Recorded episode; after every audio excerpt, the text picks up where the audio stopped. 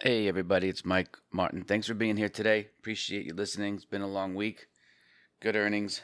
I think the folks who are trading NVIDIA learned something that we can all learn from, and that is sometimes the stock rallies into earnings and then basically is a dud after the report, right? So they reported after the close Wednesday, stock was off 2.5% in the aftermarket, and I think after everything was said and done, it couldn't even muster being up 1%. Um, I think it closed flat, close to it. So just be careful of that if you have high hopes. It's one of the reasons I advocate not making big bets in front of earnings because it's a gamble. You can't handicap what the odds are. If you don't know what the odds are, even if you do know what your bet size is, you have no idea if it's a good strategy or not. You can't go on hunches. Why? Because feelings aren't facts we see that alive and kicking in politics, right? People have a belief system and they think that because they feel a certain way that that's the obvious choice. The uh, there's a word for it, but this isn't a show about politics on on at least the level you might be thinking. So I got some good feedback from a post the other day about putting stops in and letting the market come to you, and and I thought I would I would share my thoughts. Um, so a person wrote in and said that they put alerts in as opposed to stops. And let me just be clear this is not criticism, this is insight. All right. I'm in no position to tell anybody that their girlfriend is ugly. Okay. Someone's been doing something successfully for a long time, then by all means, right? Go knock yourself out. You know I'm supportive of you. But this is really geared for folks who are trying to figure it out because it hasn't clicked yet. So I advocate keeping it simple. And that's the context of my remarks here. So I wouldn't put in alerts. Uh, feedback came in as like, well, I don't put in stops because I'm following, you know, upwards of two dozen names and it's impossible to know at any given time, this and that. And so I put the alert in so that when it gets in the neighborhood of where I have to get off the highway, so to speak, and uh, add some risk to the portfolio, I need to evaluate a few things. And again, in the context of helping people learn this or learn how to trade profitably for the first time, I would advocate it not doing that because I don't want people to overthink things at exactly the wrong minute or moment in time. The only thing that matters is price, right? And I say that knowing that if you're looking at above average volume, you're not going to see that until the end of the day. So you might as well get the order filled. And then if you don't see the volume, you can always offset it at the end of the day it's going to be peanuts in terms of what you're making or losing, right? If you don't get stopped and you don't see the volume, you can decide that after. That's what I would do. Because you don't want to look at intraday volume, that's too random.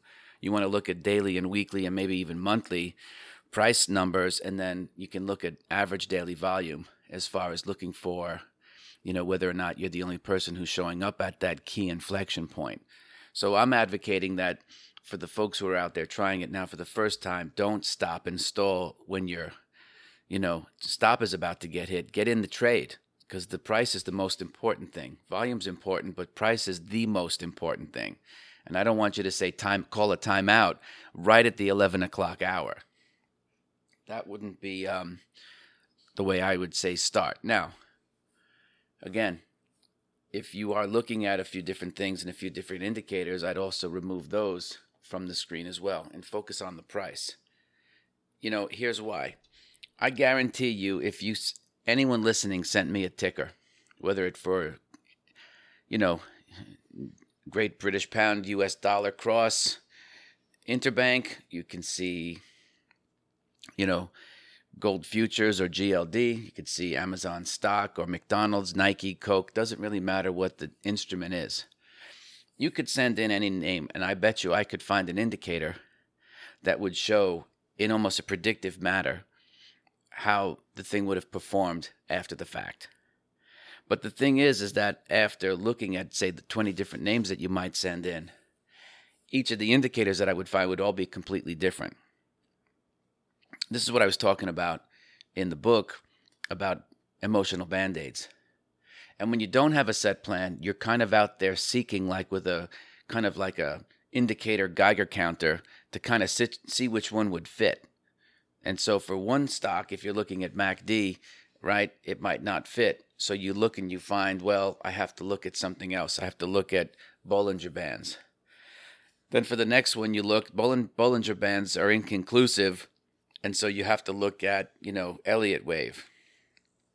then for the next one, you go to futures and you're looking at Elliott wave and it doesn't work. So you start looking at Fibonacci or Gann angles or whatever. And the point I'm trying to make is that you have to pick one and be and have it be robust. So it needs to work across all the names. Especially if you're starting out and you're just trying to put it all together. You can't hop from indicator to indicator to indicator because you're full of indecision. That's not the way to solve the problem. As I like to say, there aren't any external solutions to your internal problems. You can't put overlays over charts to see which one's going to fit and then expect to be able to trade that. You're going to get the worst of all those models. So I would say back test your data, back test at the portfolio level. And yes, I know the simulators aren't necessarily cheap, but this is a, if you're going to do this as a profession, you got to get used to spending big money to develop your craft. You know, I'd love to tell you that you could do it over a cup of coffee and a chocolate croissant every other Wednesday by going to Pete's and hanging out and reading a good book. And there's plenty of good ones out there. It doesn't work that way. You learn it by doing it. And if you really want to develop your craft and get to be a pro, you've got to spend a lot of money on your education and what you're willing to pay in terms of tuition. There is no cheap way to do it. If you think you're going to come to the market with a few K and never invest in yourself, you're going to be in, at an enormous disadvantage against the people who are. And that's just the way the world works. Now, the world is kind of crazy these days, I admit, right? We're in the middle of social disarray. You've got an election coming up. We have zero interest rates, right? It's crazy. And uh, you can expect, in my take, a lot of volatility. So you can you can position size accordingly, right? Because there's lots of things that you might not expect that I might not expect coming up but we can price that in accordingly by trading smaller. Or you could measure volatility and make your bet sizes in, in a certain level at a certain size so that they can withstand a shock to the system, i.e., can you see a several multiple true range day against you? If you see one several range day for you, what are you going to do at the end of the day? It would be helpful to have that all planned out ahead of time. Again, you don't want to have to do lots of analysis at the 11 o'clock hour. You need to know what you're going to do ahead of time and then bang it out. Uh, another question that comes in about, you know, how do I get employment? You know, the trading firms out there are, you know, basically making you pay for a simulation. And, you know, if you pass the simulation, which you're paying for, you might get a grub stake and this and that and I get it. That's not terribly new. It's been that way for a long time. Uh, it might be the easiest way out because you know you're really you think of it at that point like you're applying for a job, right? Got my resume, may have a track record, right? This way I'm applying for a job. It's a different type of rejection than if you're going out to ask people for money. So what I would do for those of you who are trying to find work at a prop firm is I'd forget the prop firm route and I would go out and ask rich people to open up accounts and have them give you third-party trading authorization. This way you don't have to start a fund, you don't have to worry about getting employed at a place where you have to pay them. Right? My take is they should pay you. So this way you stay in control and it's your bat and ball, it's your company, it's your track record, you get to build equity in yourself. There are with money being so cheap, there are people who are looking to back people on a whole bunch of levels. They can back you by giving you money to run. They can also back you by taking a stake in your company and making sure you have operating expenses, um, even though everyone's largely working from home these days. So there shouldn't be a lot of overhead. I've always said, and I've published plenty of things on the blog here about marketing, raising assets, how to talk to backers. You can look it all up here. It's all free. But if you can develop that skill, even though you're like, dude, I'm a trader, I'm like, that's great. Every tell me something new, right? Doing this for a long time. Everyone wants to shoot the gun and no one wants to get the bullets. So if you don't know how to do that, then you have to find somebody to go do it. Because the world of trying to get, you know, in on like a prop trading desk with limited to a very short term track record, most likely not trading size, it's very, very difficult. And so you're going to find yourself being frustrated in going in through that process, right? So I would say take back your power and go out and raise your own money. And well, you're like, well, Mike, I don't want to face that rejection. Well, then fine. You can sit at home watching CNBC all day, daydreaming about having your dream job. I mean, if you can't envision going out and being successful in something, then I don't know what to tell you. You know, these are the rules of the game here. They're not different from anybody. You know, they're they're the same for everybody. You have to go out and carve it out of stone. So the reason why it's very very difficult.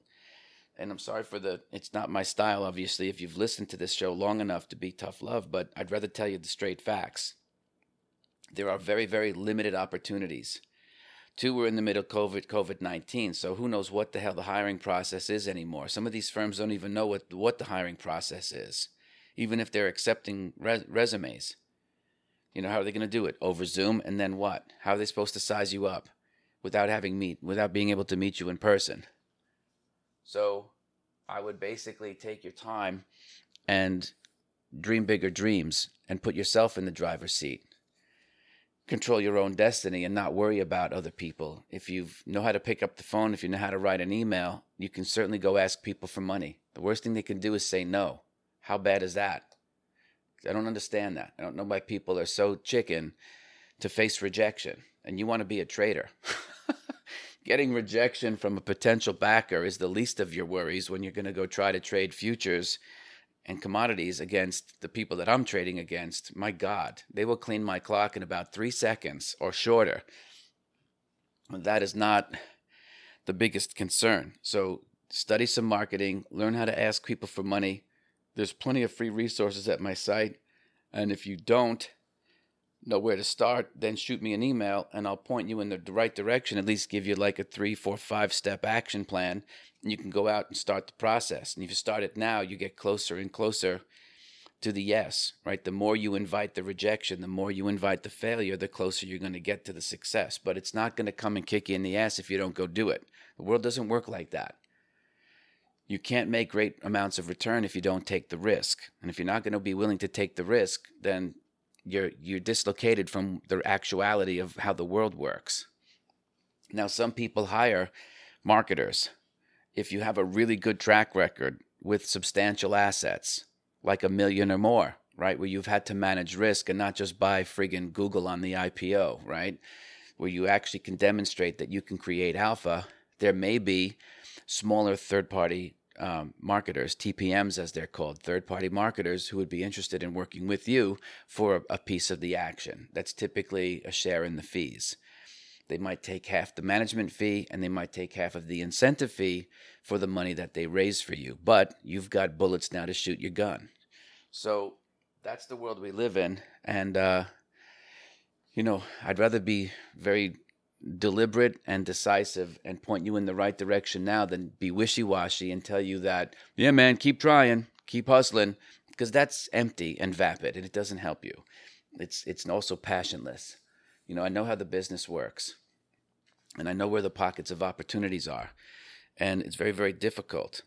And that's why it's aside from the fact that people don't have a lot of self awareness, it's why a lot of people fail because it's hard to raise the money. So, for all the charts that you're trying to read and crap that you're reading on Twitter about bullish chart patterns and that nonsense, go learn marketing skills because if you can go out and raise $10 million, you can go out and trade and risk $1,000 on every trade with 10 million. You'll have a long career while you're trying to figure it out.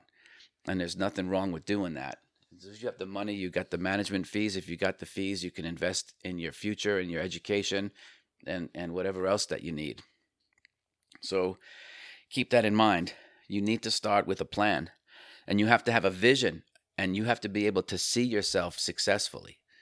You have to be able to see yourself doing this and being a big success. If you can't do that and you come in all apologetically with your hat in your hand, forget it. You're done before you start. You have to be bold. You have to dream big dreams. You have to have a fantastic goal, as in a fantasy goal, even if you don't you know even if you don't know how you're going to get there. It has to scare you. If it doesn't scare you, have absolutely no motivation and no passion to go get it. Then you're just wasting your days going through cookie, cookie, cookie crap. So be bold. It's your life. You can set it up exactly the way you want it. Just don't wait for someone to give you permission. You should come to the mindset like I have. Wherever you're sitting, you're at the head of the table. Because people will pay you for your leadership. They're not going to pay you to be a beta male. Sorry to say, not in this business. Maybe another business, you know, no problem. But the reason people pay you to run their money is because they want leadership. They want leadership. You need to be decisive. You need to tell them exactly what to do and how. Then you need to tell them exactly how you're going to do it. They will appreciate it. They will appreciate your boldness because it shows passion, it shows conviction. No one's going to pay you to be passionless about their money. Shouldn't be a big revelation. Anywho, happy Friday. I'm happy that you're here. You have any other thoughts or concerns, please send them my way. I'll always do my best to help you out or be helpful. And uh, certainly be real. If you'd like a free copy of the audiobook version of The Inner Voice of Trading, my book, you can get it for free. It's on me. Go to Martin Kronicle, download it today. Have a great weekend. I'll see you Monday.